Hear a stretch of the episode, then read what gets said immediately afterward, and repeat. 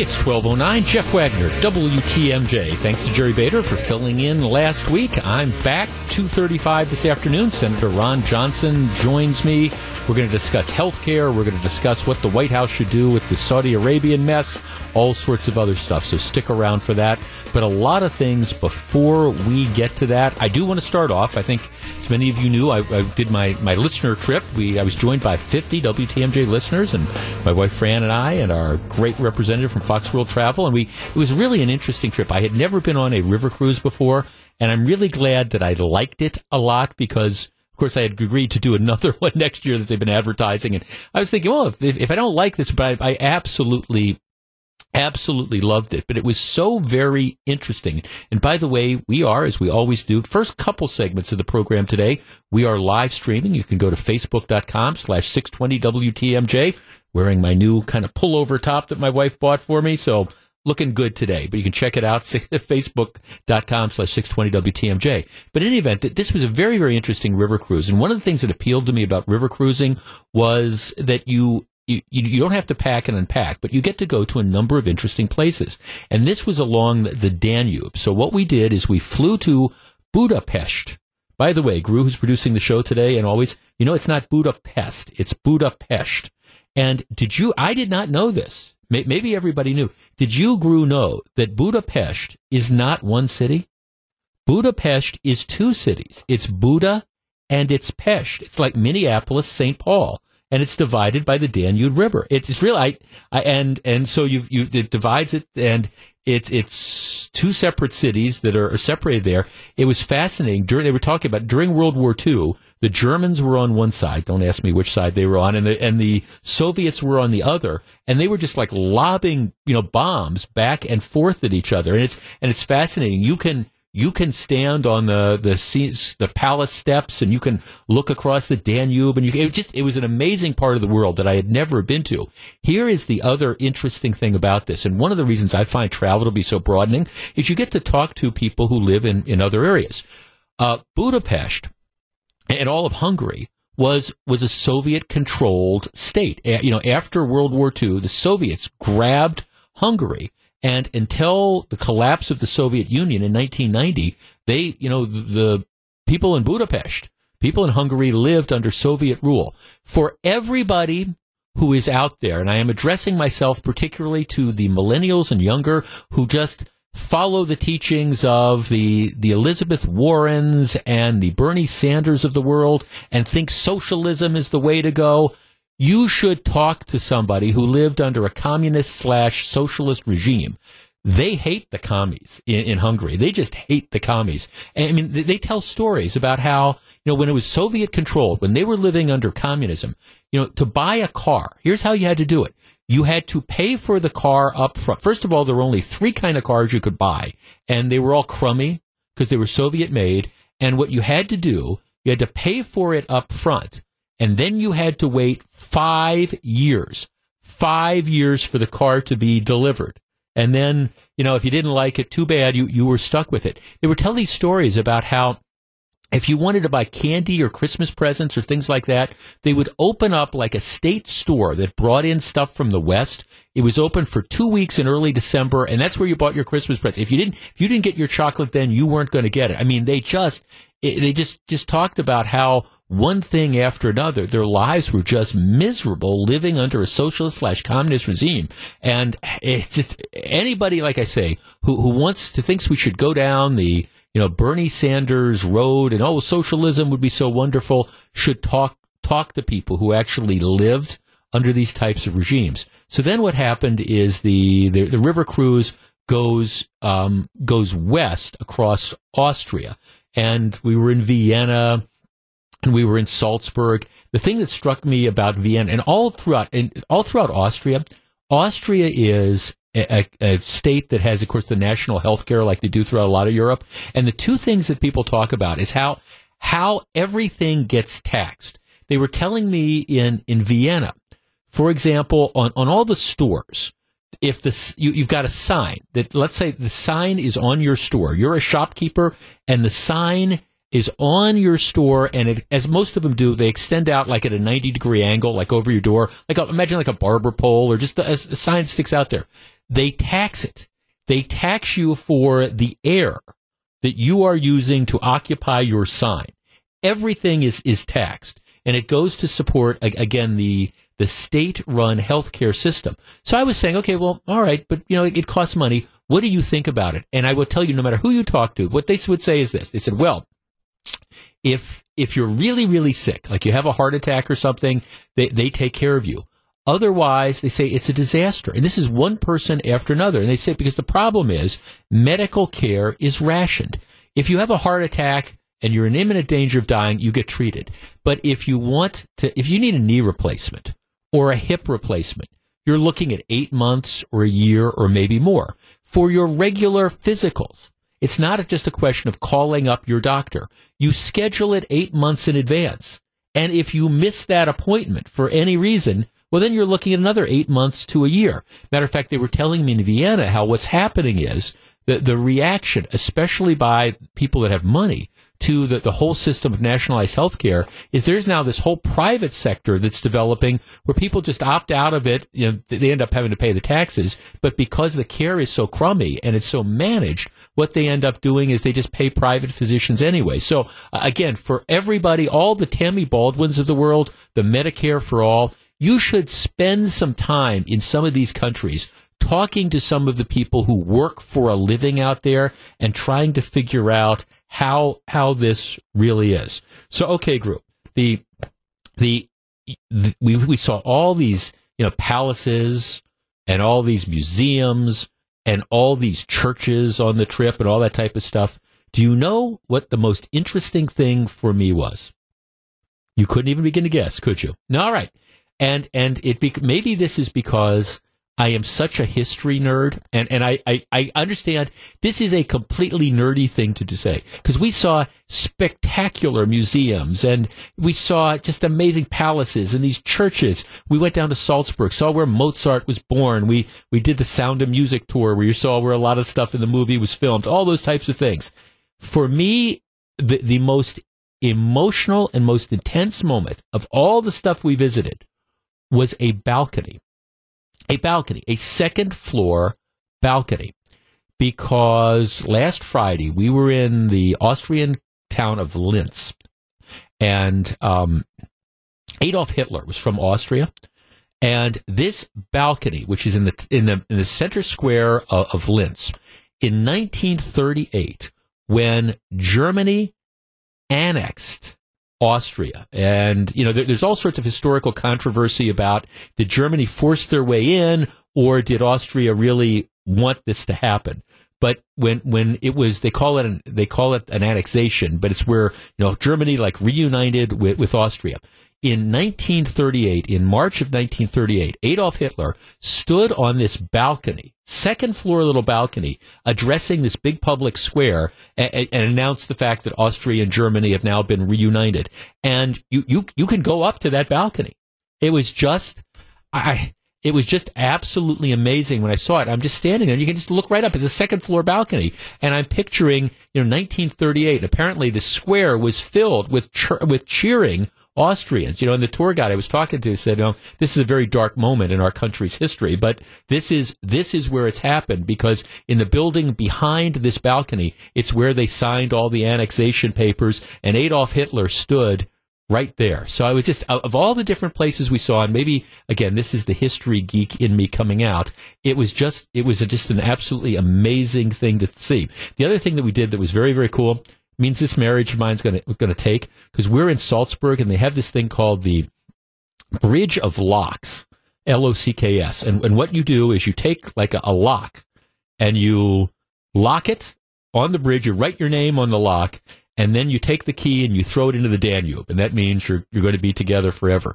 Well, I, I had I'd heard the story, hadn't done that till I come back, waiting for like the tour bus to pick us up, and one of the ladies on the trip, Karen, I'm thinking about you now, says to me and Fran, "Hey, did you guys do this?" And I said, no, we, we didn't think of it. So next thing I know, I'm running across to this like store across the way where they sold me a $2.50 lock for 20 euros. But we got to write our name on it have some great pictures. Maybe I'll post them of us throwing the key into uh, the Danube. So it was a great trip. Thanks to everybody for going on them. If you ever get a chance to um, go on the Danube, I'd, I'd say do it. It was just kind of an interesting experience going to a part of the world that I have never been. All right, there's a lot of big stuff going on in the world and there's some interesting stuff that is closer to home. We we're going to talk about the big stuff going on in the world, I guarantee it, but a real interesting story from a North Shore community, and I want to start with that when we come back in just a minute. It's 1219. This is Jeff Wagner. We're broadcasting facebook.com slash 620 WTMJ. Uh, this is, like I say, Jeff Wagner. It's 1220, Jeff Wagner. It's 1223, Jeff Wagner, WTMJ. So very glad to hear, have you with us. Oh, yes, of course, a lot of stuff going on with the Brewers and the Packers.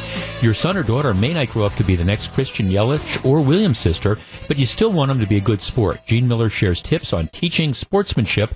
That's 621 tomorrow on Wisconsin's Morning News. Okay, we're, we're going to talk about the latest goings on in Washington and President Trump and all those things in just a minute. But there is a story. I, I, the local newspaper had it, and I don't know if it was if it ran yesterday or today or whatever. But I find it fascinating because it's one of these things that deals with the interaction between people who live nearby. And you know, I, I will tell you, if you want to look at some of the most vicious spats that occur, sometimes it is between neighbors. And this is one of those stories. And I want to talk to you about it and ask you who you think is right and who is wrong. All right, Beach in, in Fox Point right? You know, there's part of Fox Point which is up on the bluff over the lake, and there's part of Fox Point which is down along the lake. You you go down road called Beach Drive, and there's a number of houses that are down kind of parallel with the lake. Now, one of the things we, we know is when it comes to real estate, uh, if you have a lake view, you have a view of the water that generally enhances the value of your property, right? And it also enhances your enjoyment. People like to look out at water. One of the great things about going on a river cruise is you open your windows and there, you know, you, you can see the countryside passing by. Very, very cool. All right. So here's the story, the, the way the, the, the Journal Sentinel reports it.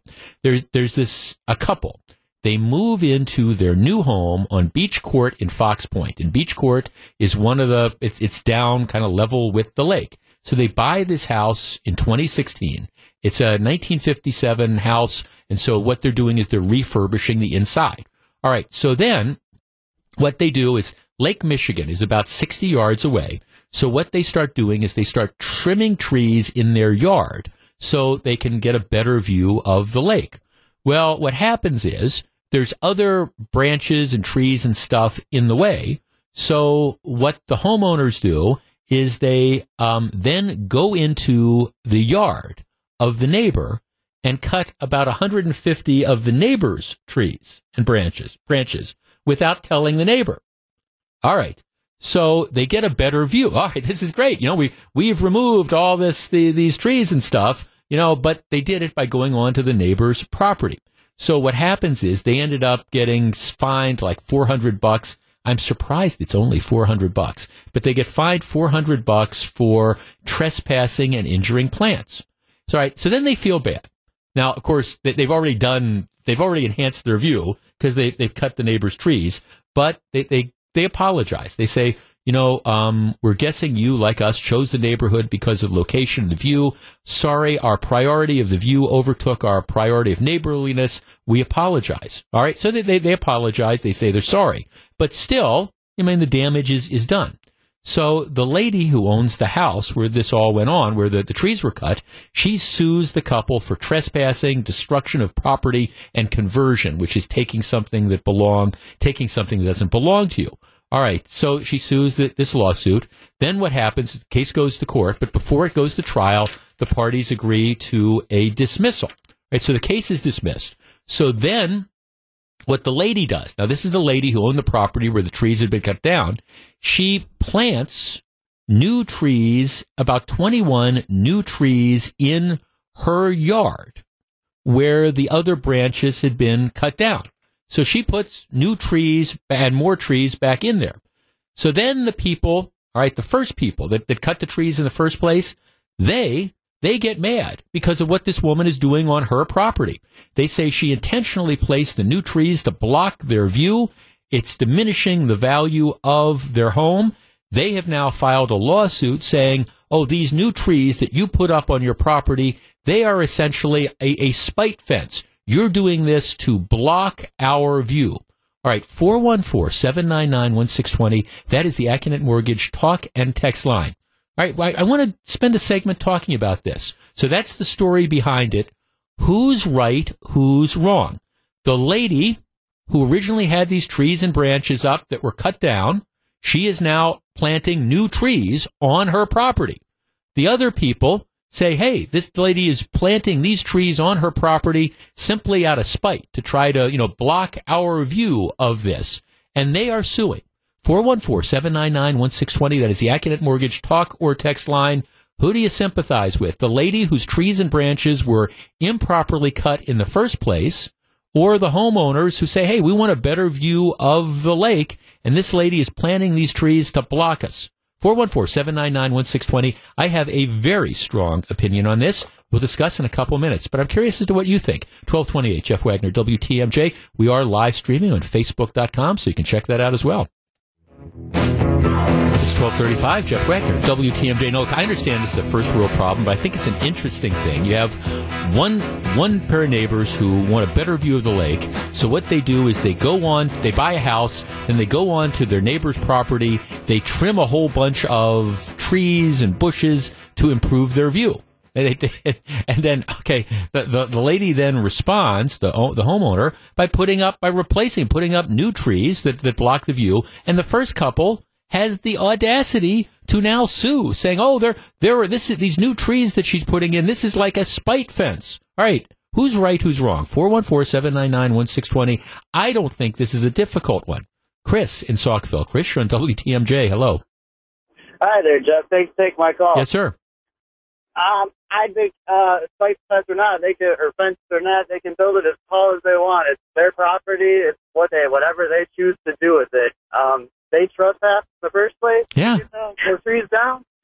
They should be able to plant more. You know. Well, I, I, guess, yeah, thanks for cutting. And I, I mean, I understand, like the Journal Sentinel story and cites the state law on a spite fence, which says any fence, hedge, or other structure in the nature of a fence unnecessarily extending six feet in height, maliciously erected or maintained for the purpose of annoying the owners shall be deemed a private nuisance. These are trees. This isn't a fence. This isn't a hedge. These are trees. I, I think this argument is ridiculous. And I think the people who have filed this lawsuit are outrageous. I mean, seriously, if you want a house with a better view of the lake, well, buy one that has a better view of the lake. But this idea that you can't tell this lady she can plant trees. I look, I, I've never lived in a place that's had a lake view, but you know, when I lived in my house in Whitefish Bay, we, we just wanted more privacy. You know, we, we put in trees all along one side of our house. And it wasn't, I mean, our motivation was, I just didn't want, we didn't want the neighbors, you know, looking into our backyard.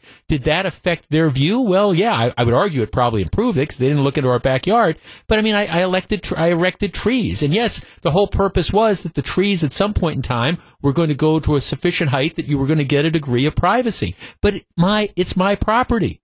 And this idea that this lady can't plant trees. I don't care what her motivation is. Maybe she wants the privacy because she doesn't want the neighbors looking through. Doesn't matter. It's her property. And I think she should be able to do whatever the heck she wants with it. I also think it takes a lot of, well, use whatever word you want to use, to, have gone illegally onto somebody's property, cut a bunch of branches, cut a bunch of their, their trees, trimmed a bunch of their trees, and then you have the audacity to complain when she wants to replace some of that. Let's talk to Tom in Watertown. Tom, you're on WTMJ. Hello. Yep, I uh, I had a similar situation up north too. We've got a cabin, you know, angled lots, so the houses are side by side, but the lots are angled. And we had some new owners come in, and you know, they wanted a better view, and they did the same thing. And you know, we had discussions, and they agreed not to do it anymore. I replanted trees because I didn't want them, you know, looking at looking at me on yeah. the deck when yeah. they were sitting on their deck. And my trees mysteriously die every year. Oh, could you think they're poison? Yeah, I mean, but that, but it's your, it's in my opinion, Tom, it's your right to to do that. You know, you want privacy or whatever. You're not putting up a fence, an artificial barrier. You're planting trees, and it's your place, and you should have the right to plant trees if you want. I think. Oh, I'd love to put up a pink fence. well, that thanks for going. Well, but they didn't put up a pink fence. She, she's she's planting trees on her property. And I think that, you know, homeowners have to have every right to do it. I mean, I understand these laws against unreasonably high um, spite fences. Well, this isn't a spite fence, it's a tree. And the reason people plant trees is they want privacy or maybe they like to look at trees or whatever. And like I say, this couple who's whining because their view of the lake isn't as nice, tough. You don't like it? Sell the house and buy one that's got a better view of it. But you don't get to tell other people what they get to do with their property. Let's talk to Chris in Milwaukee. Chris, you're on WTMJ. Uh, yes, sir. Thanks for taking my call. Yes, sir. Well, you know, I totally agree with 100% with what you've been saying so far. Mm-hmm. Um, however, this this this lady, um, or the people that did this right. got fined only four hundred some dollars, correct? Yeah, I, which is amazing. You know, it's funny. I was saying to Eric Bilstead off the air, I don't understand how you can go onto somebody else's property, and I presume they hired a service to do it, cut away a bunch of other people's property, and only get fined four hundred dollars. That's that's crazy to me. You would think that the fine would be much more substantial. Well, let me add this: on top of the fine, which of yeah should have been a lot more, they could have easily if I was a judge, I would have had the people who did that come in and plant the trees for her. Yeah, well, I mean, I mean, again, it's you know, I mean, I don't know, but apparently that's what the the problem is for. I mean, that's what the fine is for trespass and stuff like that. But it's the, this is this is what happens. You know, when you buy, you know, property, you're, you're always going to be subject to what goes on on neighbors' lots. Now, sometimes I think the community has the right to come in and say, look, um, you, for example, there's a number of communities that have restrictions on, on what you can have in your front yard and your driveway. You know, you don't, they, they, they, don't want you to turn your, your front yard into a, a junkyard where you've got, you know, washing machines and, and rusted out cars and things like that because that affects the value of everybody's property because, oh, you're the one that lives in that area where there's the junkyard. So I've always thought that the community has a right to set certain kind of restrictions. But we're not talking about, you know, like old burned out cars or washing machines or refrigerators. You know, we're talking about trees. And if you want to plant trees on your property, I don't think the village of Fox Point or anybody has the right to tell you that you can't plant trees and on, on your property. And if it happens to mess around with the view of a neighbor's house, too bad neighbors. You should have thought of that before you moved in. Joe in on the north side. Joe, you're on WTMJ. Hi, Jeff. Hi, Joe. I read the journal story too, and I, they gave me a great new saying. I love it. Tis better to ask forgiveness than ask permission. Right? Yeah. Yeah. When I read that, I'm like, that is brilliant. Well, that, that was always the philosophy in the federal government. It's easier to apologize than to ask permission. So go ahead and do what you think is best. But yeah what they should have done now, they and then they talked about the value, how it goes up like a hundred to two hundred fifty thousand dollars. The property value goes up if you have a view of the lake. Well, why didn't they just go over there with a suitcase with a hundred grand in it? Say, Listen, this is yours. Let me trim your trees down to six feet or bushes down right. to six feet high. I'm sure they would have been like, Go nuts. Well, well, like, well, I, I don't know, but at least in that way, then they'd be out a hundred grand. This way, you, you, they got to do it. They only got fined four hundred dollars. No, thanks for calling. I mean, I, I thought this was kind of an interesting story. Now, obviously, you know, in in in a perfect world, you kind of work stuff out, but at the end of the day, when it comes to property rights, and that's the larger point here, and I understand some people say, ah, uh, this is just a dispute between, you know, two rich people or who, people who have, you know, houses that are worth half a million dollars on, you know, on, on the lake. Who cares about this? But it, but it's, it's this kind of larger point about, you know, property rights. Do you have the right to do ordinary things on your property. This isn't extraordinary. This isn't putting up a 20 foot tall, high, you know, pink fence. This is planting trees. And, and I mean, I don't think anybody has any right to ask this lady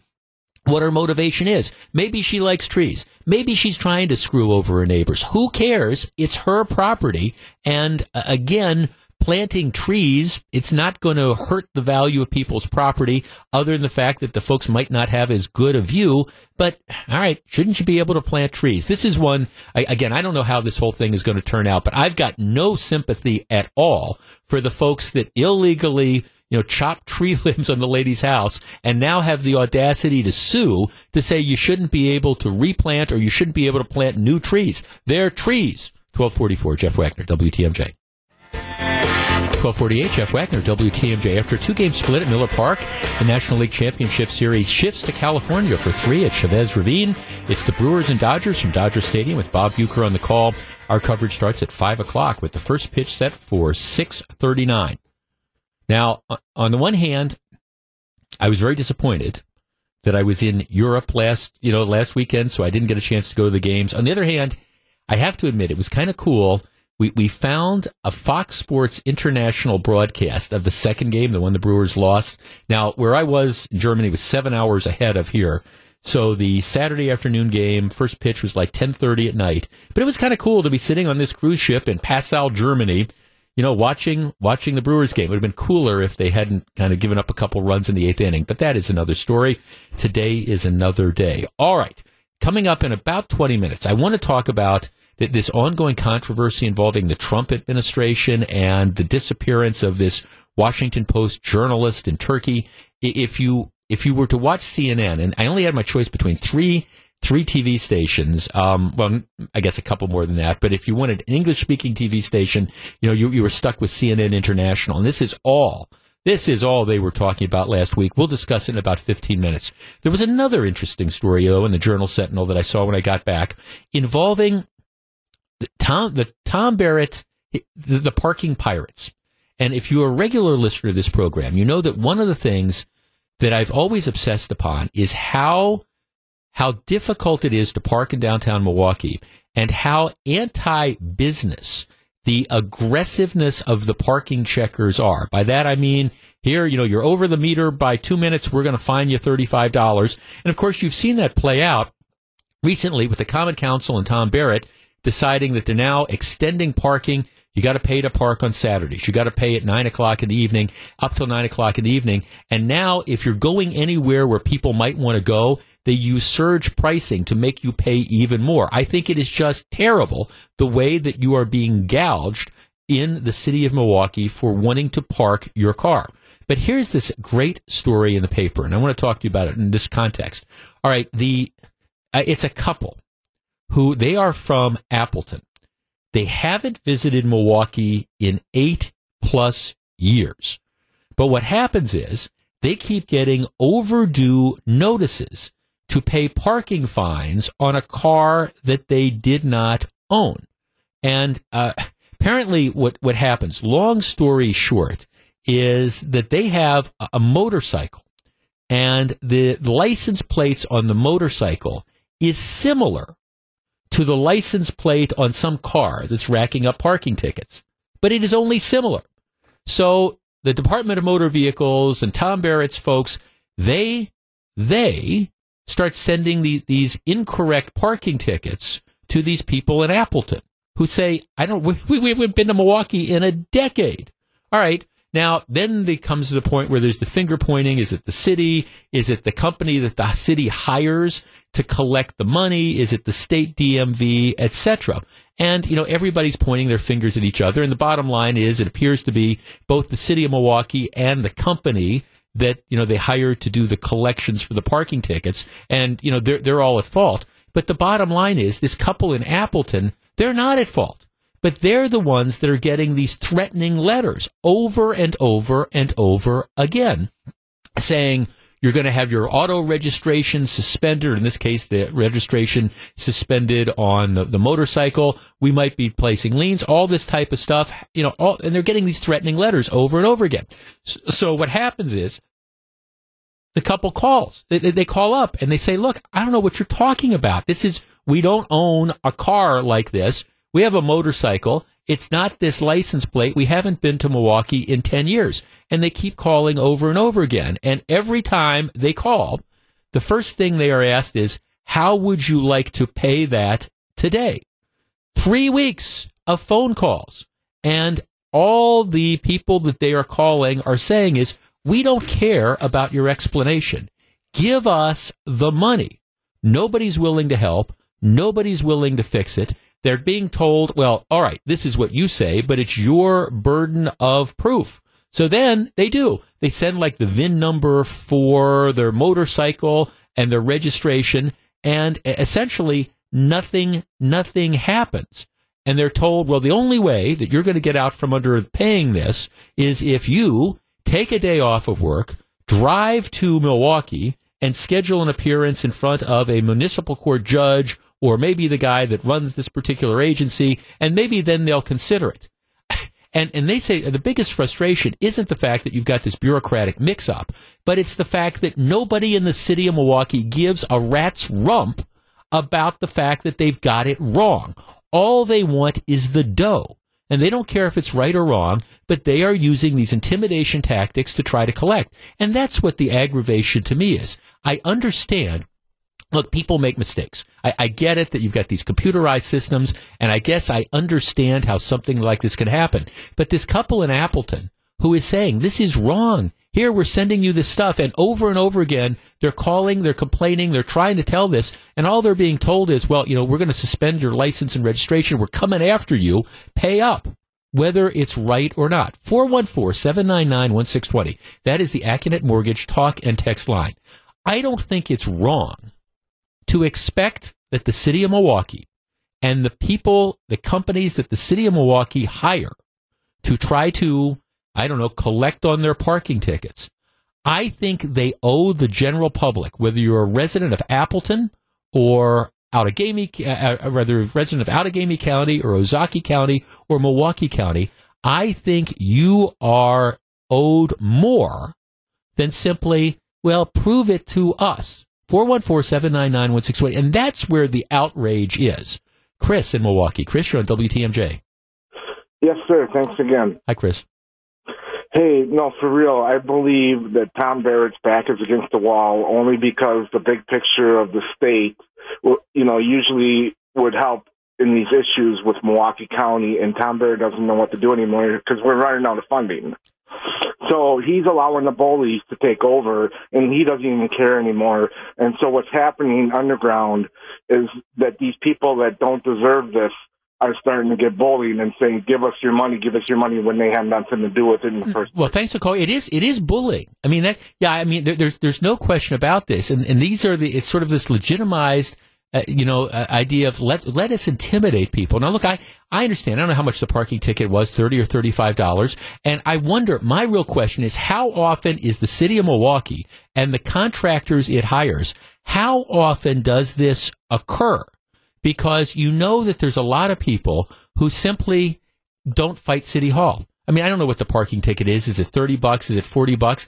Well, I don't know. You're, you're not going to take a day off of work, drive down from Appleton you know, to just simply clear up a parking ticket. It's going to cost you more than thirty or thirty-five dollars. I seriously wonder in Tom Barrett's Milwaukee, how often does this go on, and is this the tactic that at least, if if not encouraged, at least is embraced? And, and I guess the bigger point here is aren't we owed more than this? And I mean, my heart goes out to these folks. And I understand it. My, I, I think a lot of people would probably just pay the ticket. You, would give up after you've made three or four phone calls. You sit there and say, it's only $35. It's wrong, but I'm, I'm going to do it. I understand the tendency to do this, but this is what goes on in the, in the city of Milwaukee. And it's not just that you can't fight City Hall, but it's that City Hall doesn't care.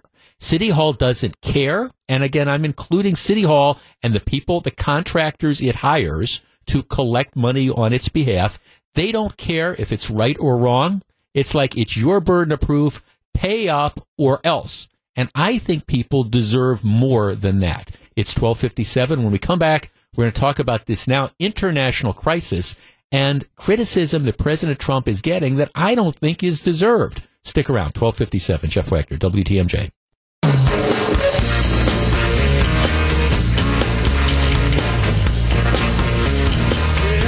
110, Jeff Wagner, WTMJ. Okay, so we're on this cruise ship, and we're we're in Austria and Hungary and Germany, and and they have a whole bunch of TV channels that you can choose from, maybe about 24. but there's only two or three that speak English. You know, there's there's, there's they actually they, they had the regular Fox channel, so you could watch Fox. Then they had Fox Sports International, which, with the exception of the two Brewers games, one that they showed on a 12 hour tape delay and the other one that they showed live, Fox Sports International was primarily like cycling and auto racing and swimming. And then they had CNN International and they had a BBC one. So there were four stations. Other than that, everything was, was non English. And so you, you end up gravitating to that. So I'm, I was, I, apologize. I, I know, but I mean, I'm, I'm watching CNN because I'm trying to get some news. And I, I will tell you, if you are watch, we're watching CNN International last week. I, I thought this particular story was all the only two things that people were talking about in the United States were the fact that the stock market went into the dumper big time last week for a couple days and the fact that there's this controversy involving this journalist who is estranged from Saudi Arabia. I mean, that, cause that was, I'm telling you, out of a 30 minute news block, 20 minutes would be, oh, is this going to be the end of the Trump administration? All this type of stuff. And now I come back, and of course, I find that I don't think that this country is as riveted to that story as that CNN was making it. But nevertheless, it is an interesting story, and I'm kind of curious as to how do you react to this. All right, let's let us review the bidding. Let's start with Saudi Arabia. Saudi Arabia is a, an ally of the U.S. in a region where the U.S. needs allies. Right? That's just they are a trading partner. We do business with them. They have oil interests. Um, there's a an ongoing arms deal that they're trying to work out. So they are a business partner. More importantly, from a strategic point of view, Saudi Arabia and you've got Saudi Arabia and you've got Iran. And Saudi Arabia is, you know, they don't like Iran and Iran doesn't like Saudi Arabia. But, you know, that's where our partnership is. Saudi Arabia is important in trying, Saudi Arabia is important in trying to keep Iran under control. All right. That's, that's it. Saudi Arabia has a history of human rights abuses. It is extremely totalitarian and the, the ruling monarchy there I don't know that they're necessarily particularly good people, but nevertheless, it is a strategic ally of the United States. So here's here's what happened. October 2nd, which was about, you know, going on two weeks ago. October 2nd, there is a Saudi dissident. His name was, is Jamal Khashoggi. And he was a journalist. He wrote for the Washington Post, among other things, well known in the journalistic community, well known in the diplomatic community, and and he was critical. He was a critic of the current Saudi regime. All right, that's the background. To the point that he voluntarily left Saudi Arabia. He, he put himself into kind of a self-imposed exile and has been writing all sorts of critical things about the ruling family in Saudi Arabia. What happens is that Istanbul, Turkey. Um, there's a video of this this guy Khashoggi walking into the Saudi consulate about 1:15 p.m. two weeks ago, October 2nd, and he never comes out. That he never comes out, and he has disappeared. Turkey claims Turkey claims that it has this information that suggests that the journalist was murdered and then in a, in a very, very gory sort of fashion, you know, and, and never left. Presumably that somebody, you know, in the Saudi embassy has killed him. All right. But Turkey is not willing to share any of the information it says it has because they don't want to, they say, compromise their sources.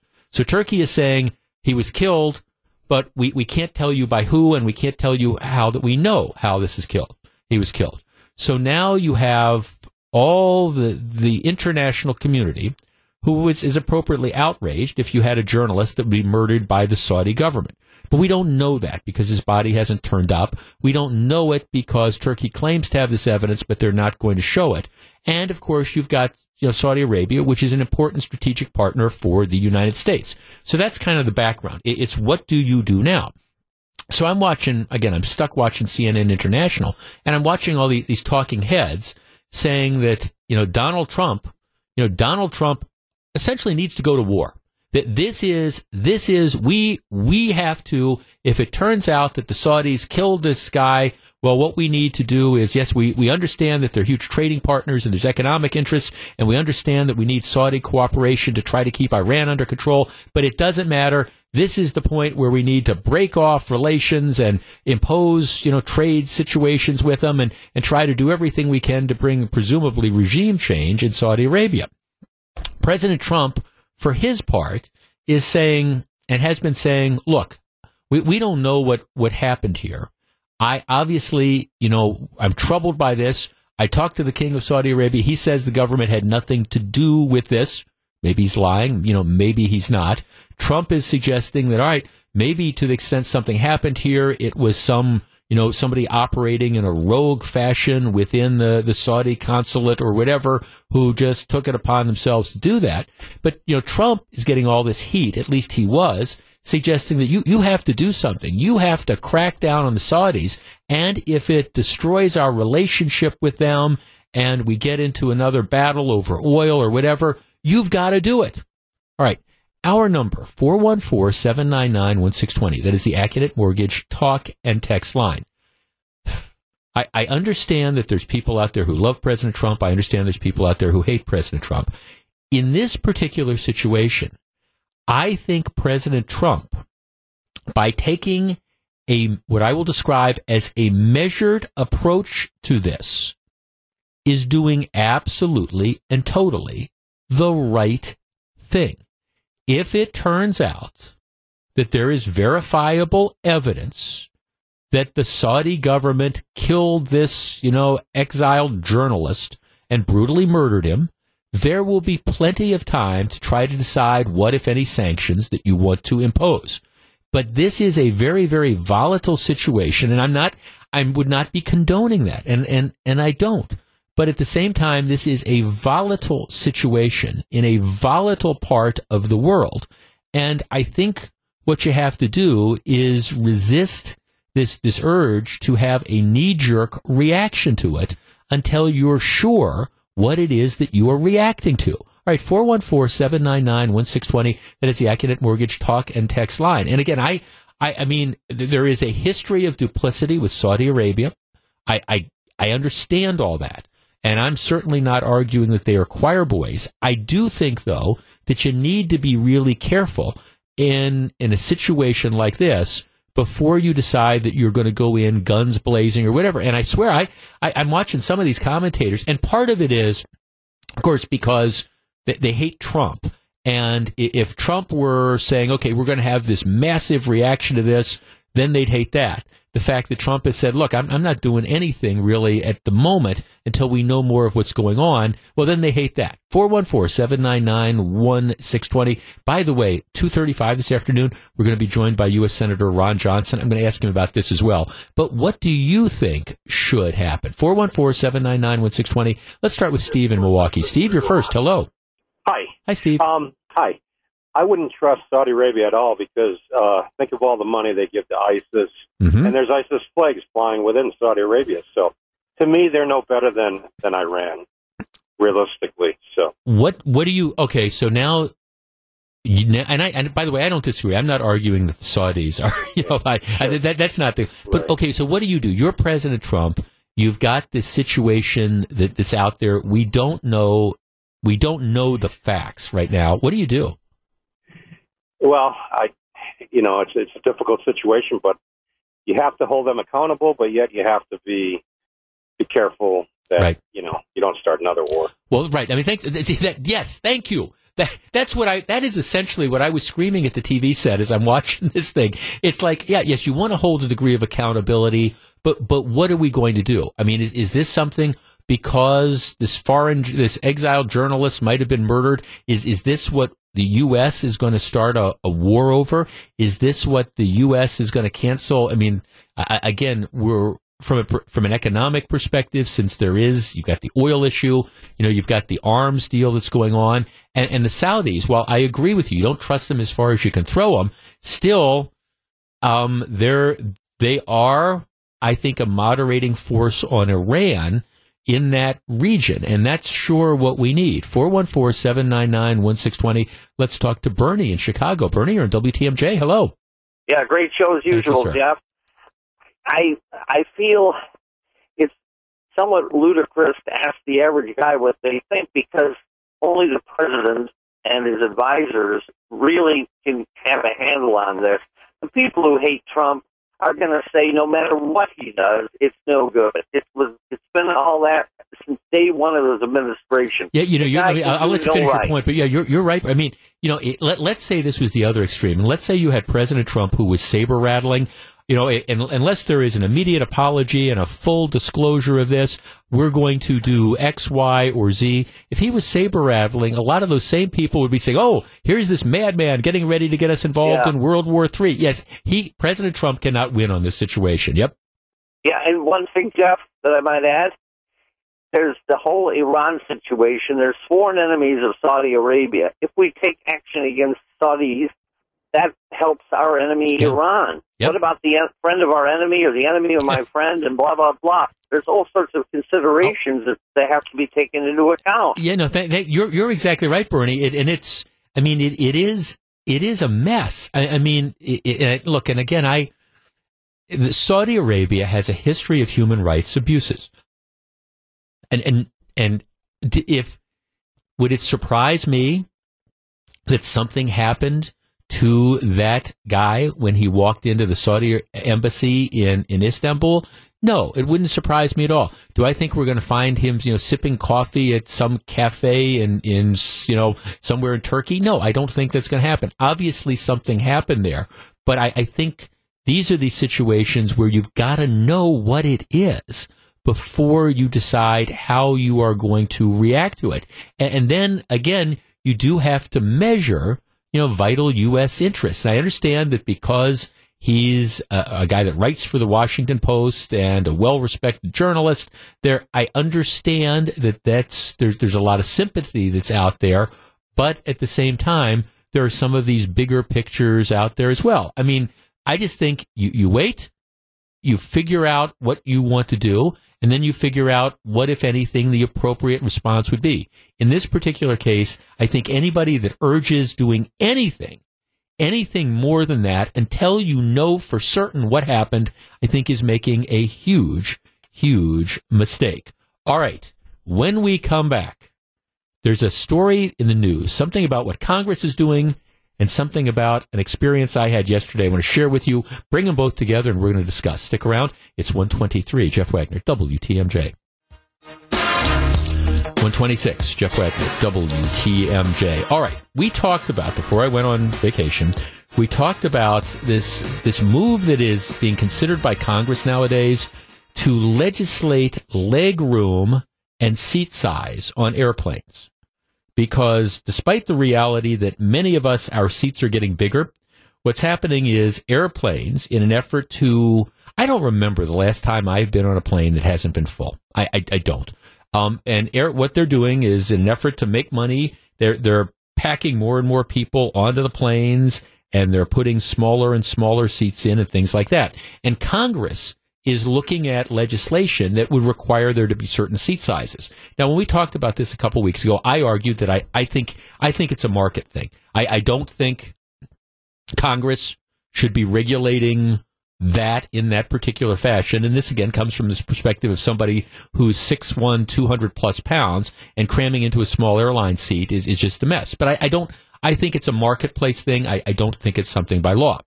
That does bring me to an interesting area of airport and airplane etiquette.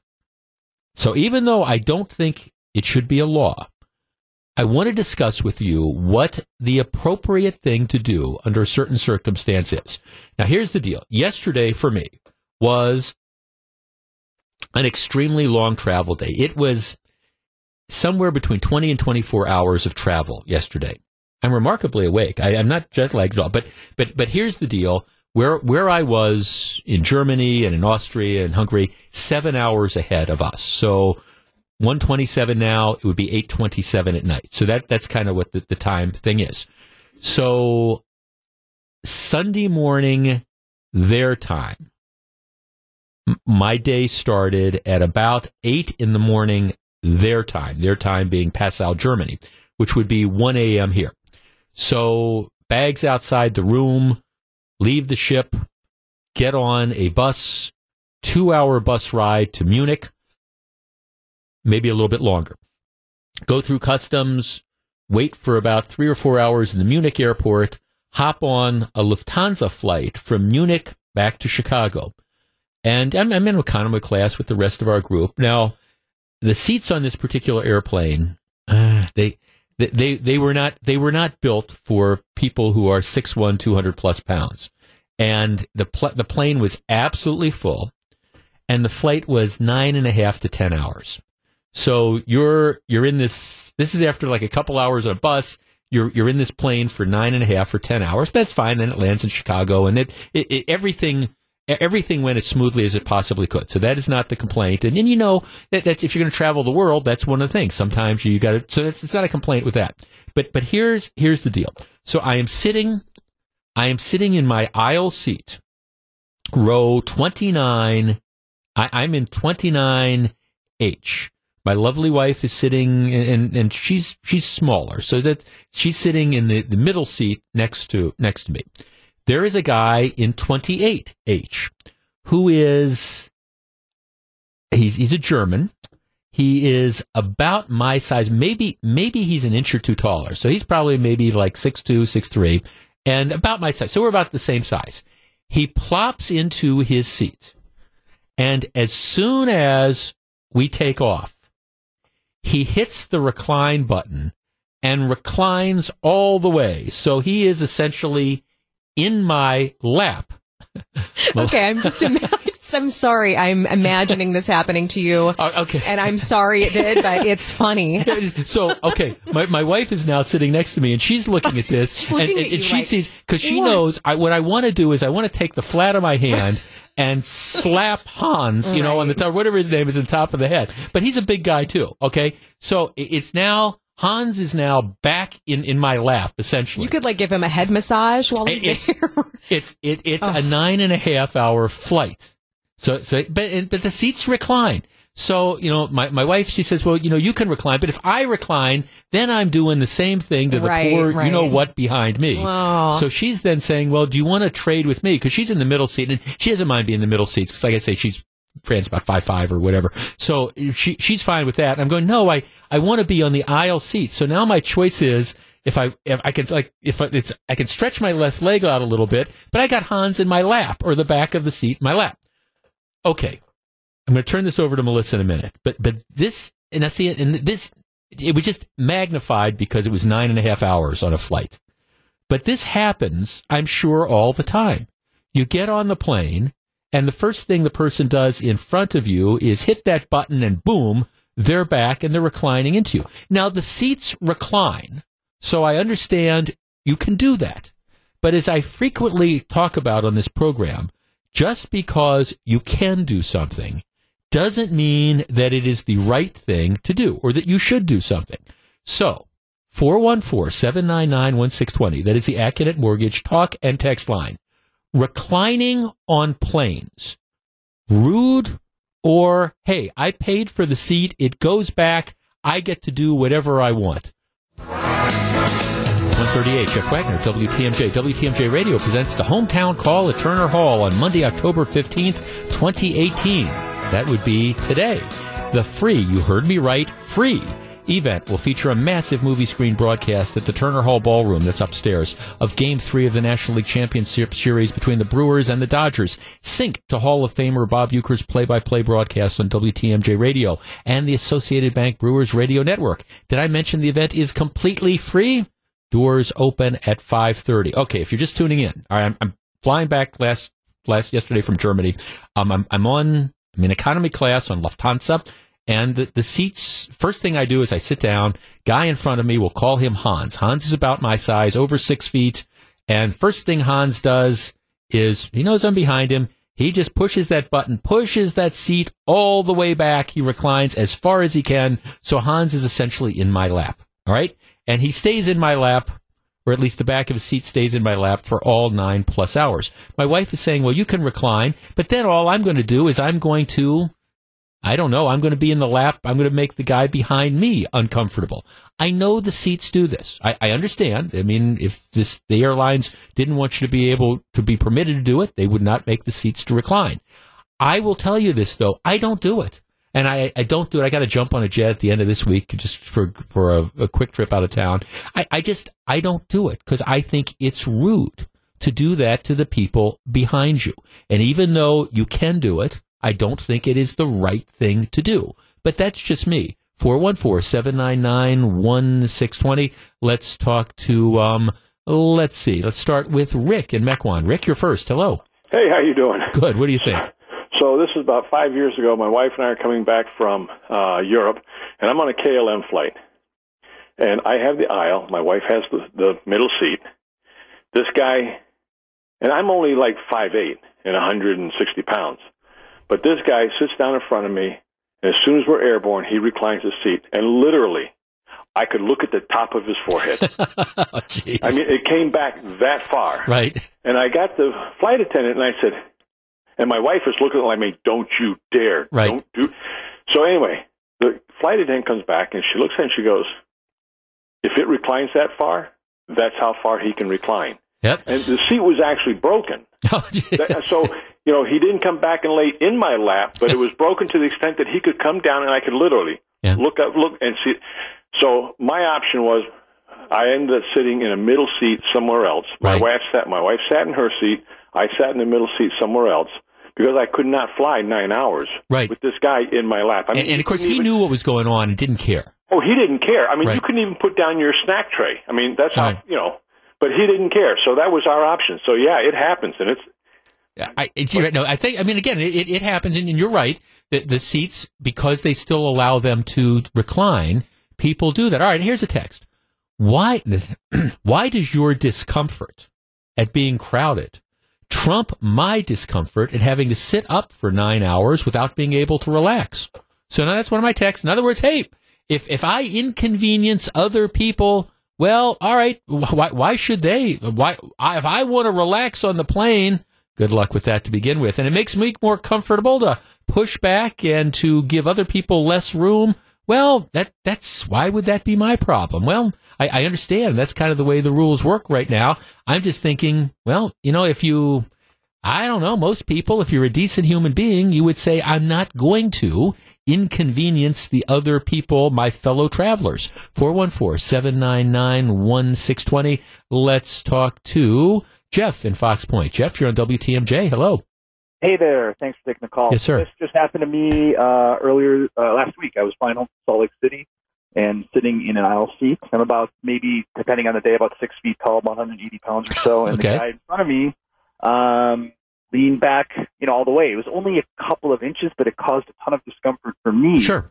And I looked behind me, thought, oh, if there's a kid, maybe I'll do it because he's not going to matter. He or she's not going to matter. But there was another adult behind me, so I didn't do it because you're just starting a chain reaction. Right. I thought to myself, the guy in front of me, the, the amount of uh, discomfort for me was, you know, it, it, so it, much greater than than if than the, the relaxation that he got. The guy in front yeah, of you. Yep. Yeah. It just it just I, I agree. I think it's just one of those things where you're not getting that much out of it, but you're causing a huge issue for everyone else behind you. So couldn't agree more. No, thanks for well, and, and again, the the airlines invite this by by allowing this to happen, and it's going to get worse and worse as the uh, again, as, as airlines cram more and more people onto it. But I will tell you, I don't. I, I mean, again, it. And then, of course, the ideal thing is, hey, if somebody does that and you're flying on a plane that's half full, well, it's no big deal. You you you move, all right? That, nope, no problem. You you kind of move over. But if somebody does that and you got nowhere to go, well, all right, it, it's nine and a half hours. In my situation yesterday, now some of the way you got even is I, I, mean, I think if you're on a long flight, you got to get up and walk around a little bit. So, you know, I was trying to get up every hour or so. So for me to have to get up, I mean, literally, I couldn't just squeeze out. I'd have to kind of, you know, grab the seat in front of me and kind of hoist my butt up on the armrest and then kind of navigate my way out. So, you know, I mean, I, I'm, I'm wrestling with this and all, but I was thinking, I, you know, and the airlines invite this. To me, I would much rather, I don't think you need legislation, but if the airlines in these economy classes would simply say, we're not going to let the seats recline, I would be all in favor of. I would be all in favor of that. Steve in Green Bay. Steve, you're on WTMJ. Hello.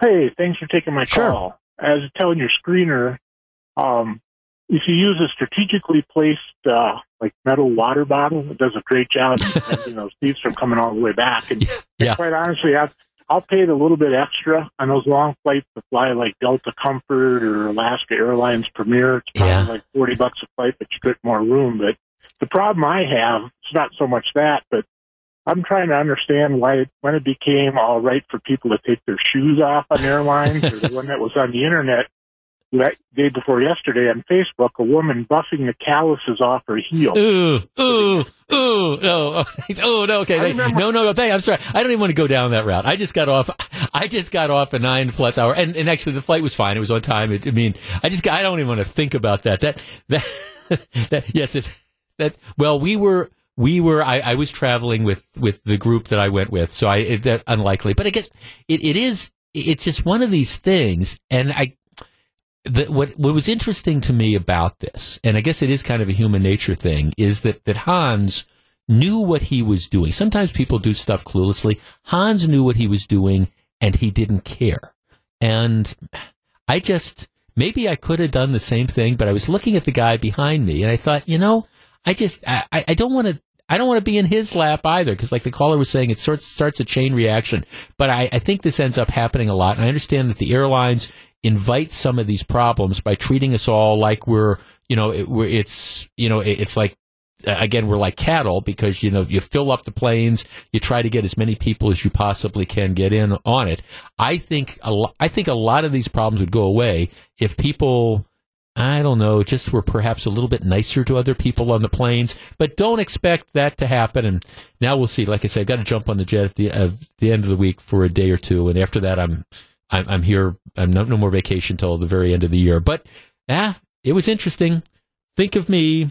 Think fondly of me on the, the airplane yesterday. All right. And the seat in my lap. All right. When we come back, Shorewood, Shorewood High School creating a lot of controversy. And, you know, oftentimes, oftentimes you understand how you can screw up once, but amazingly, Shorewood manages to screw up twice on the same issue. 146, Jeff Wagner, WTMJ. 149, Jeff Wagner, WTMJ. As Brew October rolls on, we give you a detailed look at Brewers players with a connection to Los Angeles and California. John McCure has that story. Tune in, 3.30 this afternoon on Wisconsin's Afternoon News. Okay, while I was gone, the controversy out of the People's Republic of Shorewood. I, to Kill a Mockingbird is one of the great American novels. You know, we've talked about Mockingbird before. It um, portrays a certain point in time in American history. Harper Lee's book portrays that vividly and portrays it accurately, warts and all. It also is a, an incredible, I think, discussion and comment, offers incredible commentary and serves an incredible teaching lesson on the way things were in parts of this country at a particular time. And, you know, I, I think really people come away from reading Mockingbird or seeing the movie with, with an idea and an appreciation and a revulsion for the, the racism and the prejudice that existed in, in this country. And to that extent, it is teachable. Well, because it is honest and it is reflective of its time, it uses language which I, I think most of us, unless we are I, I guess attending a rap concert would find offensive, which is the, the predominant use of the N word. Now, I understand nowadays if, if you're a, a rapper, you can get up and you can use the N word every third word making your music music video, but but we'll put that aside for a minute. Mockingbird does not gratuitously use the N word, but again, it uses the N word to again show the level of racism, things like that, that existed at the time it was written. So, Shorewood High School decides they, they're going to put on Mockingbird. It's going to be three performances. And what happens is a relatively small group of students decide that they're, they're going to complain. This is terrible. You know, we, we can't, we can't have this word. You know, be, be said by classmates and we can't have it said by the performance and we can't have it said at a school sanctioned thing.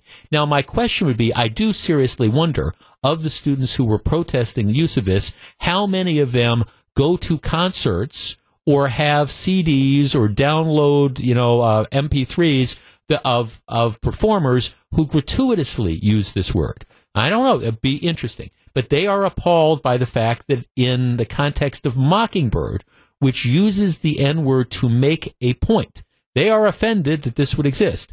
And Shorewood, in a very particularly and especially weenie fashion, decides, oh, well, we can't have people that are upset about this. And they decide to cancel, to cancel the play. And they cancel it at the last minute and have apparently appropriately been criticized for again giving in to the tyranny of of the minority and essentially engaging in their own version of book banning by you know, killing a an American classic.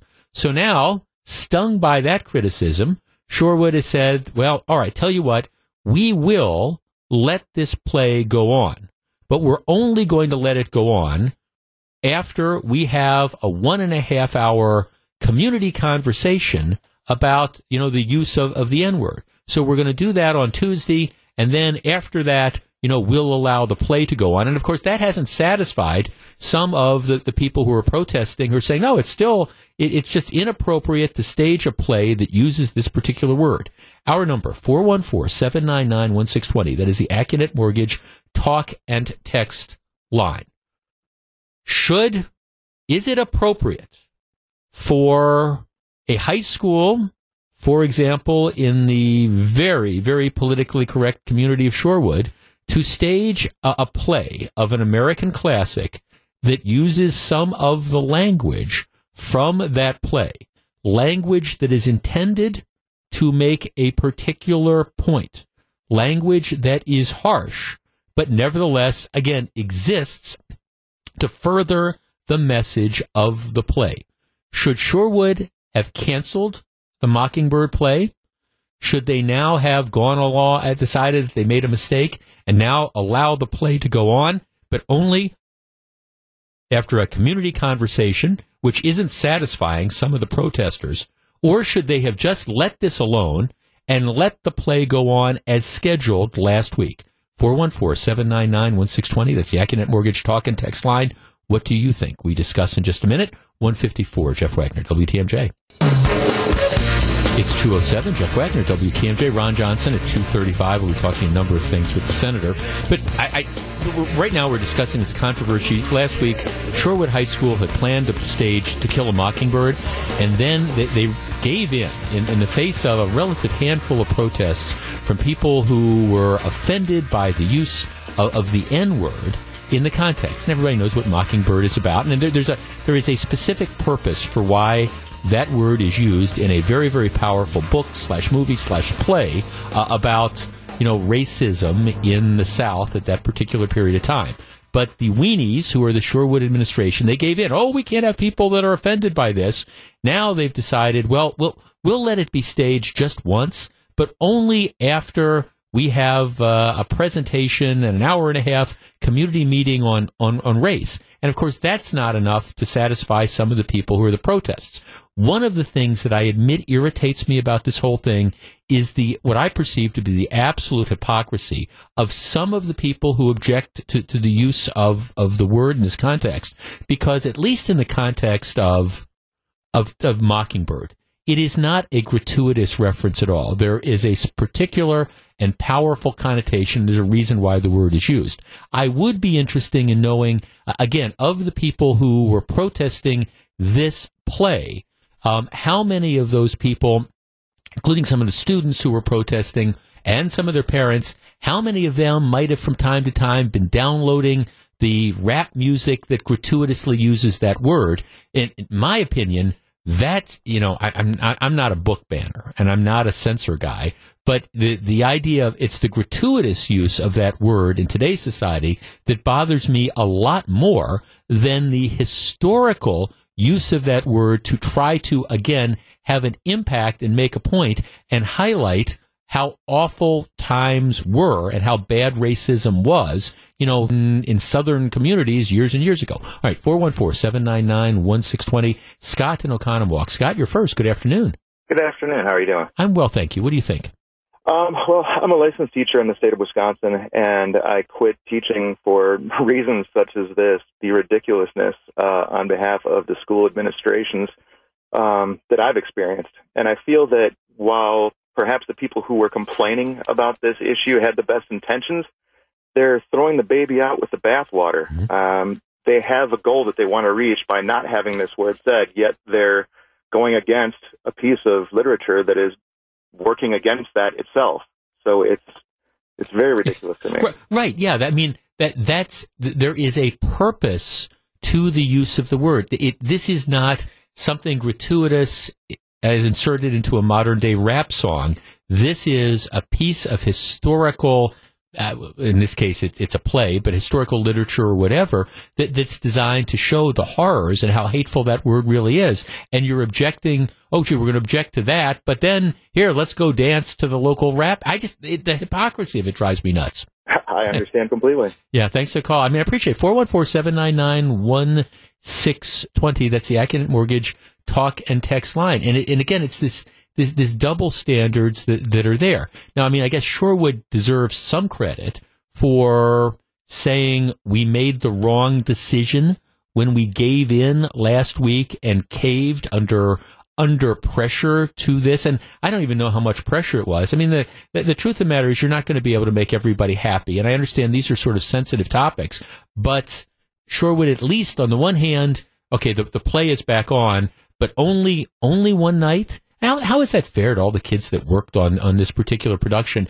And then only after a, well, we're going to have to have this hour and a half, you know, discussion on race. I, I have no problem with having a one and a half hour discussion on race or whatever, but it is unfortunate that you did that in capitulation to the people who were objecting to the use of this particular word in the play in the first place. And again, they're not happy. And a lot of those protesters are still saying, well, we're going to boycott um, this. Let's talk to Let's see. Brian in Milwaukee. Brian, you're in WTMJ. Good afternoon. Yeah, my thought on the deal is that this is a school, and the school is to be to educate kids, right? And to teach them about this and why it happened and everything has really nothing to do with the book or anything. Just to teach it. A lot of these people that are protesting are parents. The students are also the ones that wanted to do this. So it's more or less like the school's actually doing what they should be doing, teaching the students right. about it. Right, and, and, and you can't educating them on it. Yeah, I mean, I think thanks. You you can't sanitize history. If if you were listening, thanks for the call. If you were listening to the start of the show, let, let me just go back and kind of bring this around. I, the of my trip to Europe last week, all the different places I, I, I went. I, I was saying, and, and, my wife was kind of mocking me about I, have I've you know married a history nerd, and yes, she, she kind of did. Of all the places we saw, the place that had the most impact to me was we were standing in the town square in Linz, Germany, and in Linz, Austria. And I, am looking at this balcony, and I talked about this a couple hours ago. That is the balcony where in 1938, when Germany annexed Austria, Adolf Hitler stood and addressed this crowd. Apparently, there were like 20,000 cheering Austrians in the crowd. Now, there's a huge historical debate about whether Austria was essentially taken over or whether the Austrians willingly joined Nazi Germany. And I, I, I don't know enough about it to have formed an opinion.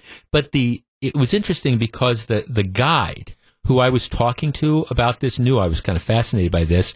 And he was saying, look, this is, he said, you know, uh, some tour guides don't even talk about this because this is not something that, that we Austrians are proud of. The fact that this is where, you know, we, one way or the other, were aligned with Nazi Germany and all the terrible things that happened. But I, he said it's, this is important. It is, in my opinion, it's important for people to see this because it is part of our history. And I guess I think the same way about productions like Mockingbird or teaching Mockingbird in classrooms. It's is it difficult? Is it harsh? Will some people be offended by it? Will some people be uncomfortable by it? Yes, but but that's how you learn learn things. Let's talk to David in Glendale. David, you're on WTMJ. Hello. Hello. Hi, how David. are you? I'm well, thank you. What do you think about all this? Well, there's certainly no soundbite answers to it. Uh, I, I'm not sure of the culture of that school. On the surface, uh, it sounds like this would be an opportunity to really make some steps forward to help this uh, uh, school's uh, play uh, and the people involved with it to learn something valuable. So, I, you know, I think that issues like this are sometimes deeper than um, what it appears on the surface. I don't know what that school is like. I graduated from West Division. I believe that schools that have a culture where there's a, a, a healthy mix uh, and diversity could probably handle it. Maybe this school just can't really um, carry the weight of having something where perhaps one group feels another group's taking advantage of them. But it's a missed opportunity. This is one of the great movies. Of course, it is art, and so the use of this um uh, play in an artistic way uh, really is a tragedy for me. I think opportunities to be involved in a play like that is is really a great thing. So uh, I hope they can work it out. Uh, perhaps there's a deeper meaning for some people, and, and they're just afraid to cross that precipice. Yeah, interesting. Thank you. You raised an interesting point, David, about, about it being it being art as well. And you have, I mean, you see a lot of this conversation as well, where we talk about you know art and and art. Art is edgy. I am told oftentimes, Jeff, you know, get off your high horse. Art art is meant to be offensive, and just because lots of people are going to be offended by this depiction of the Pope, or somebody's going to be defe- offended about this or that or the other thing. Somebody's going to be offended about this depiction of Donald Trump. Get over it, Jeff. Somebody's going to be offended by this depiction of the Pope. Get over it, Jeff. It's art. Art is meant to be that way. Yeah, I mean, yeah, it, it is art in a way as well. And again, going back to the point I was making a minute ago, that to the use of the N word in the play To Kill a Mockingbird, it's not, it is not gratuitous. It is for a point. And if I'm going to be ups- upset about the use of the N word, as I, I am on many, many occasions, it, it, it would be more directed at the gratuitous use by people who really should know better. It's 217. This is Jeff Wagner. When we come back, it used to be where America shops. What the heck is going on? Stick around. 220, Jeff Wagner, WTMJ. WTMJ Radio presents the Hometown Call at Turner Hall. Monday, October 15th, that is tonight. The free, yes, I said free, event will feature a massive movie screen broadcast um, at Turner Hall's ballroom of Game 3 of the National League Championship Series between the Milwaukee Brewers and the Los Angeles Dodgers. It is synced to Hall of Famer Bob Uecker's play-by-play broadcast on WTMJ Radio and the Associated Bank Brewers Radio Network. Did I mention the event is completely free? Doors open at 5.30. It's going to be a lot of fun this evening. You going, Gru? You're, you're going to the Packers game. Whoa, look at the big wallet on my producer, Gru. You're going to the Packers game. Very cool. That's how that's that. Have you you've been to the Packers game before, haven't you? Yeah, plenty of times. Oh, yeah, that that'll be a great game. Um, I didn't get invited to this. You know, normally they, uh, you know, but I didn't get invited to this one. But I think I think they. I, I have to admit, I, I'm I am kind of dragging a little bit. I there were there were like giant unpacked suitcases from a week on the road and all sorts of stuff around the house that need to be done. So so, um, and I, my producer points out I wasn't at the first viewing party either, but I was at the game. I broadcast from Miller Park, and then I was at the game. Yeah, this, um, I, yeah, I just, I, I, I don't. This is one where, uh, like I say, very little unpacking, and the house. Well, it it's there, there's stuff that needs to be done, and I admit I'm dragging a little bit. I no, I but it sounds like it's going to be an absolute lot of fun, and I know Steve Scaffidi is going to be there. I know John McCure is going to be there. It's going to be great, and they're going to root home the Brewers for a victory. I can tell. Maybe next time around. All right. It used to be where America shops. Now it's where almost nobody shops. At one point in time, Sears was the largest retailer in the country. After uh, in the last week or so, they've announced another closing of like another 150 or 200 stores. They're going to be down to around only 500 stores. And today the announcement was they are they've gone into Chapter 11 bankruptcy. Chapter 11 gives them an opportunity to perhaps restructure, uh, but it's never good. Bon-Ton, Boston store, went into bankruptcy, wasn't able to come out of it. Sears has been heading this way for a long time, and they've been making a variety of deals over the last couple of years where they reshuffled their debt in an effort to try to stay in business. But the truth of the matter is, there's only so much of that they can do. There, there's not too many financial experts that think that Sears is going to be able to emerge from this. And again, I, I don't play a, I don't play a shopping, a retail store analyst, but I don't see how the Sears story ends any different than the, the Bon-Ton story ended, any different than a lot of other stories ended. I think it's interesting how we got there though. When, when I, when my parents moved to Milwaukee, years and years ago, 1967, the largest retailer, the big go-to store. Yeah, they had Boston stores and they had Gimbels, but there was a Sears store on North Avenue and it was enormous. It was the whole block. And if you needed anything, you, you got it. I mean, if, if, anything you needed, you went to that Sears store on, on, North Avenue. And I can remember every year the Sears Christmas catalog would come out and that would be a big thing. Sears really was where America shopped. 414-799-1620. That is the Accunet Mortgage talk and text line. Sears was where America shopped, not anymore. Down to a, a relative handful of stores across the country into bankruptcy.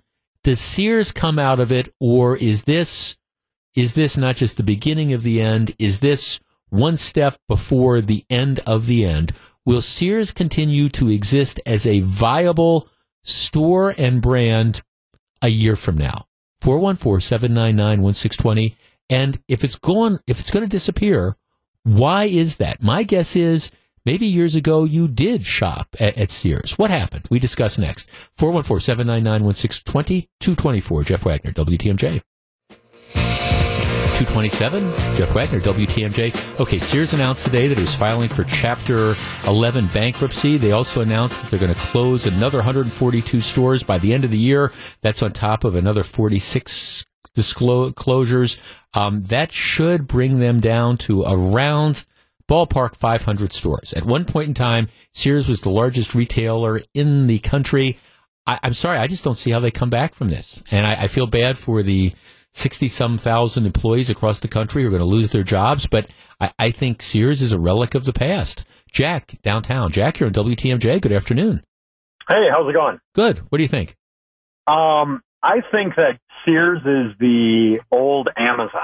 Like Sears took out a lot of these mom and pop places, you know, yep. in the 50s and everything. And the Sears catalog. I mean, remember how people would order stuff out of the Sears catalog and stuff like that that you couldn't find. That that was the big thing. Here, we're going to get the bike. Uh, we're going to buy the bike from Sears, get it delivered in time for Christmas.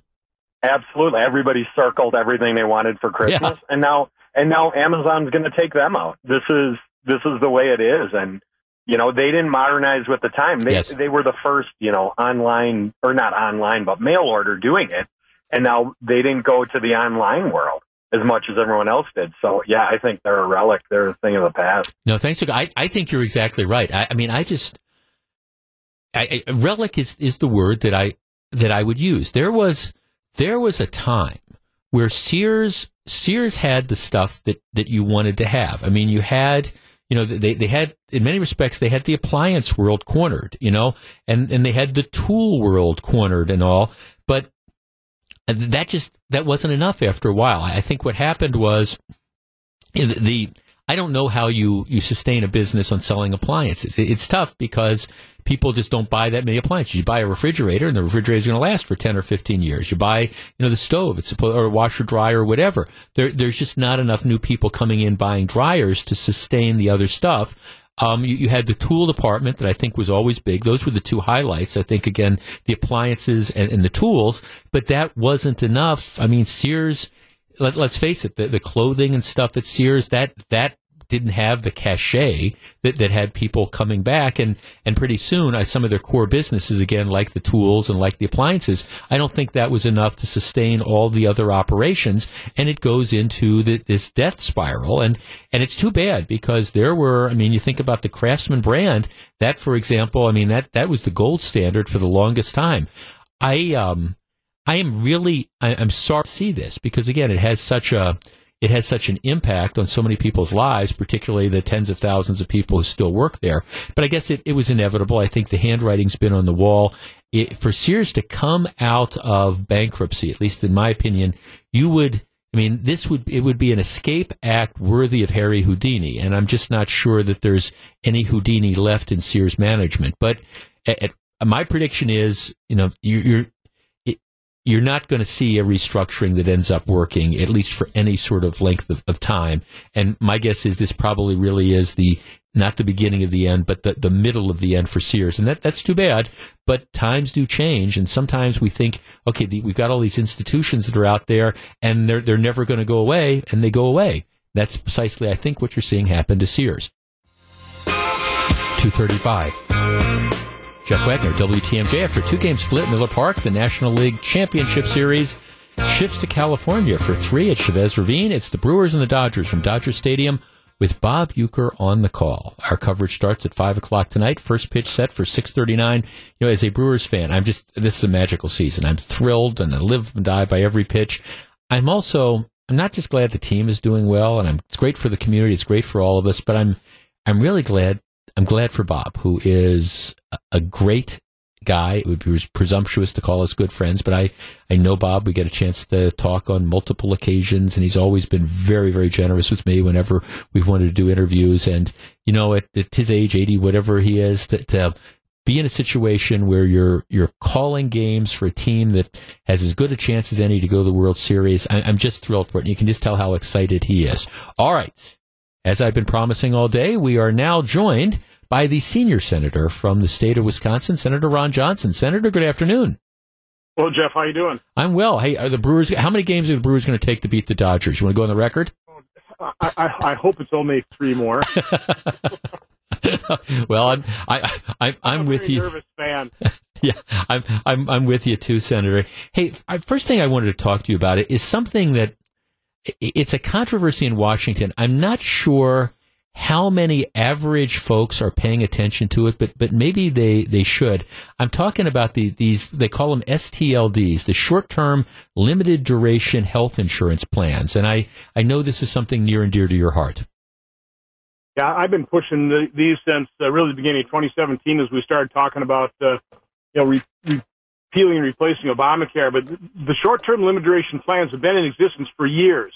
They existed all through the Obama administration, including under Obamacare.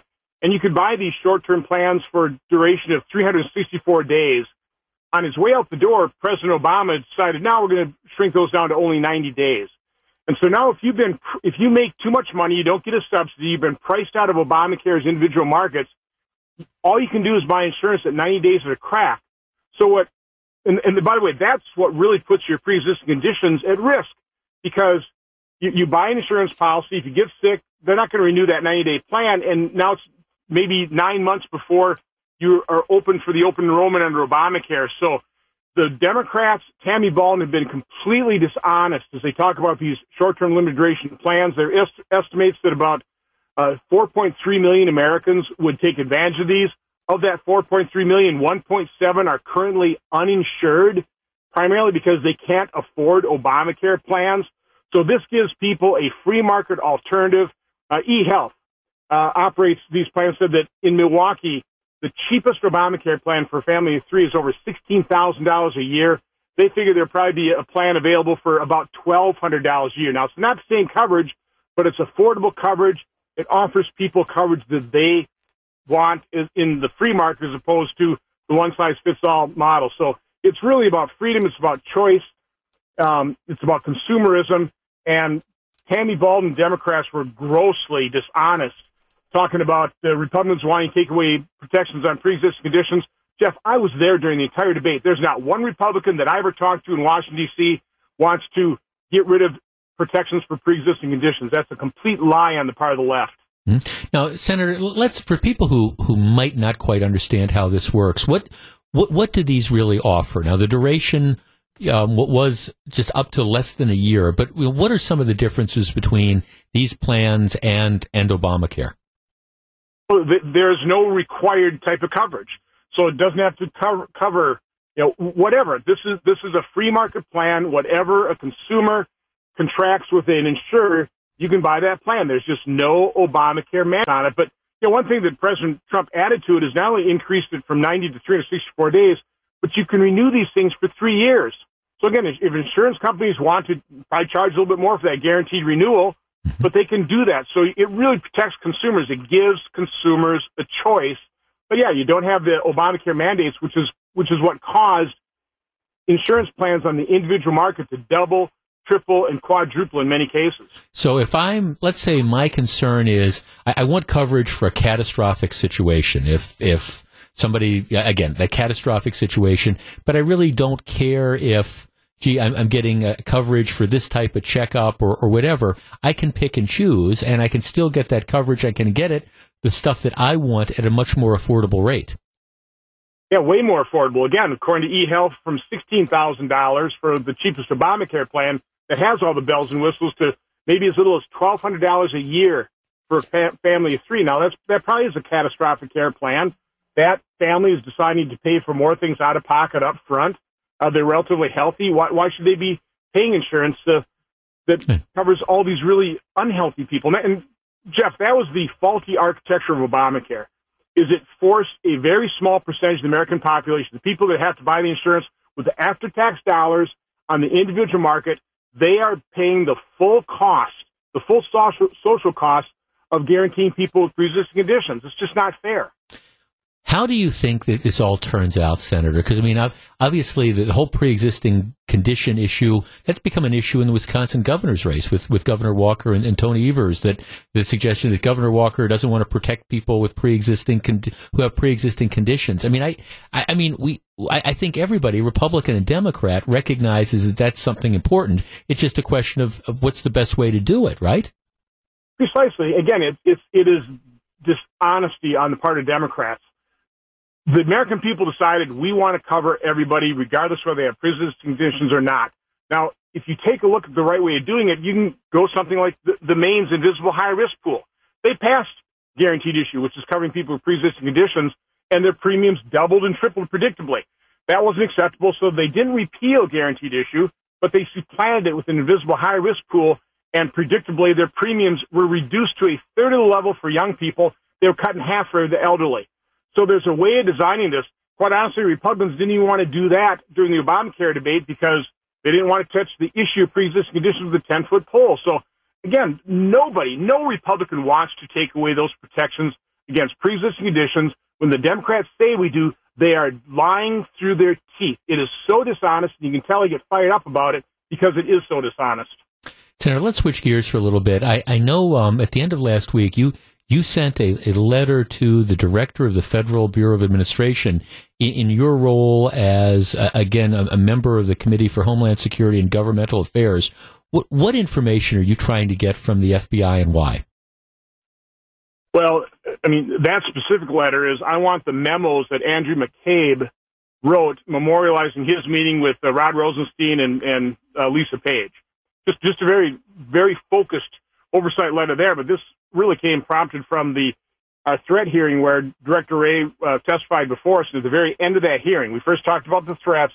At the very end, I started asking Director Wray about the, all the oversight letters I have sent to him that have really been either not responded to at all or got a non-response response. And hopefully, I'll be going back to D.C. next week to sit down with Director Wray. He, he uh, committed to doing so. But th- this is beyond absurd. How long this entire issue is in terms of the FBI investigation, uh, over the Russian uh, deal, the the the fact that we don't know really what the FBI put in those FISA uh, warrant applications. Uh, I asked Director Wray, why, why don't you just like a bandy, just rip it off? Full disclosure, get this behind us so that the FBI can have its credibility and integrity restored because right now that's under question.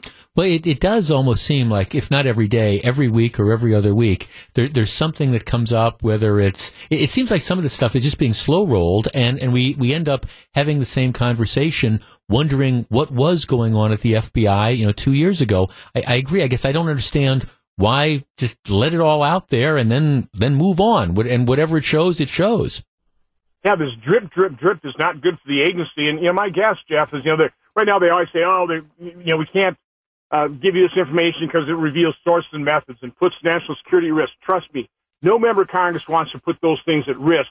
My own personal opinion is that this is being withheld because the information, if it were revealed, is going to be embarrassing to individuals or to the agency, and that's not an acceptable response. That is not an acceptable reason to withhold this from the American people. That, that's you know when when they're withholding information from Congress, they're withholding information that the public has a right to know. Senator, let me um, let me ask you about the the, the, the story that I, I, was overseas last week, and the, the story that was certainly con- consuming a lot of people, which, which, has to do with Saudi Arabia and the disappearance of the exiled Saudi journalist in, in Turkey. I'm, I'm just I've, I've got a my crawl screen here. CNN is saying that uh, the Saudi government is preparing to acknowledge that that the journalist was killed um, in in their custody. What, how how should the U.S. react to this? Well, we should wait to see exactly how this crime is going to be solved. You know exactly what happened. If that means prosecuting, if, if there really were rogue assassins, well, they better identify them, and, and we better get the a, a honest investigation of that. But this could be a game changer in uh, American Saudi relationship. This is completely unacceptable behavior.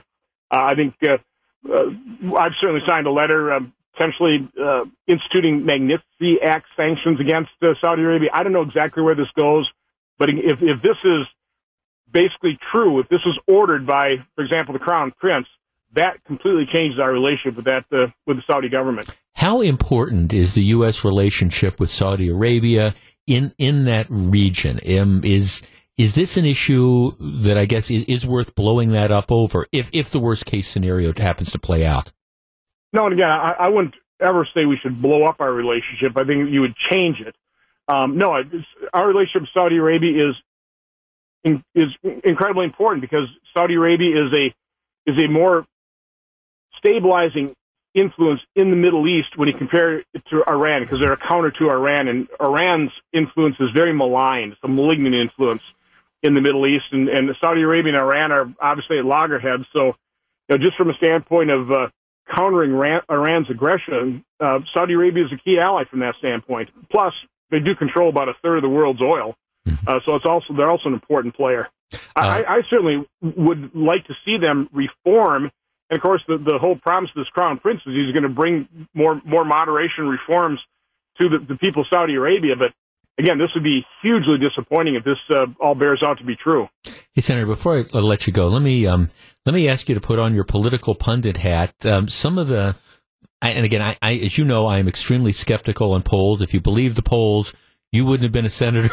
you, you, know, you would have lost both your elections if, if we watched some of those polls. So I'm extremely skeptical of this. But um, some of the new polling suggests that uh, the particularly in, in the Senate, Republicans, a, number of your colleagues may be doing better than were originally thought. Do you think there is some Republican momentum? I, I do think so, and, and, again, I have to hope that the people will use their common sense when when when they see you know how the left behaves. You know, for example, in 2011, storming the the Capitol in Madison, vandalizing the Capitol, and when they see you know, Democrats willing to just throw overboard the, the bedrock principle of our judicial system, the presumption of innocence, and then the way their, you know, their supporters behaved. Um, it's really pretty shameful. You know, including Secretary Clinton. She said, you cannot be civil with a political party that wants to destroy, destroy what you stand for or what you care about. So, so she's going to support instability, the, the threats of harassment, which could lead to violence. If Republicans don't agree with her brand of socialism, or her open borders or support for sanctuary cities or catch and release, higher taxes, over regulation. I mean, it is beyond the pale what Secretary Clinton said, what Maxine Waters, Cory Booker. So, b- bottom line, yeah, I think Americans, I hopefully Wisconsinites take a look at that that bad behavior on the part of Democrats, that overreaction, the mob type of mentality, and cooler heads will prevail and, and realize, you know, Republicans really they've done a pretty good job governing. Look at look at our economy. 3.7% unemployment nationally, less than 3% in Wisconsin. The economy is booming because we stopped overregulating. We have a more competitive tax system. Policy matters, attitudes matter, principles matter, and elections matter. So, Jeff, all I can say is please, if you're a Republican conservative, you want to protect your individual liberty, get out and vote. Talk to every friend, family, neighbor. Uh, our, our country's in the balance. Senator Johnson, thanks for joining me this afternoon. Hopefully, we get a chance to talk in the near future. I appreciate it. Have a great day. Okay, Senator Ron Johnson, senior senator from the state of Wisconsin. We're back with more in just a moment. It's 249. Jeff Wagner, WTMJ.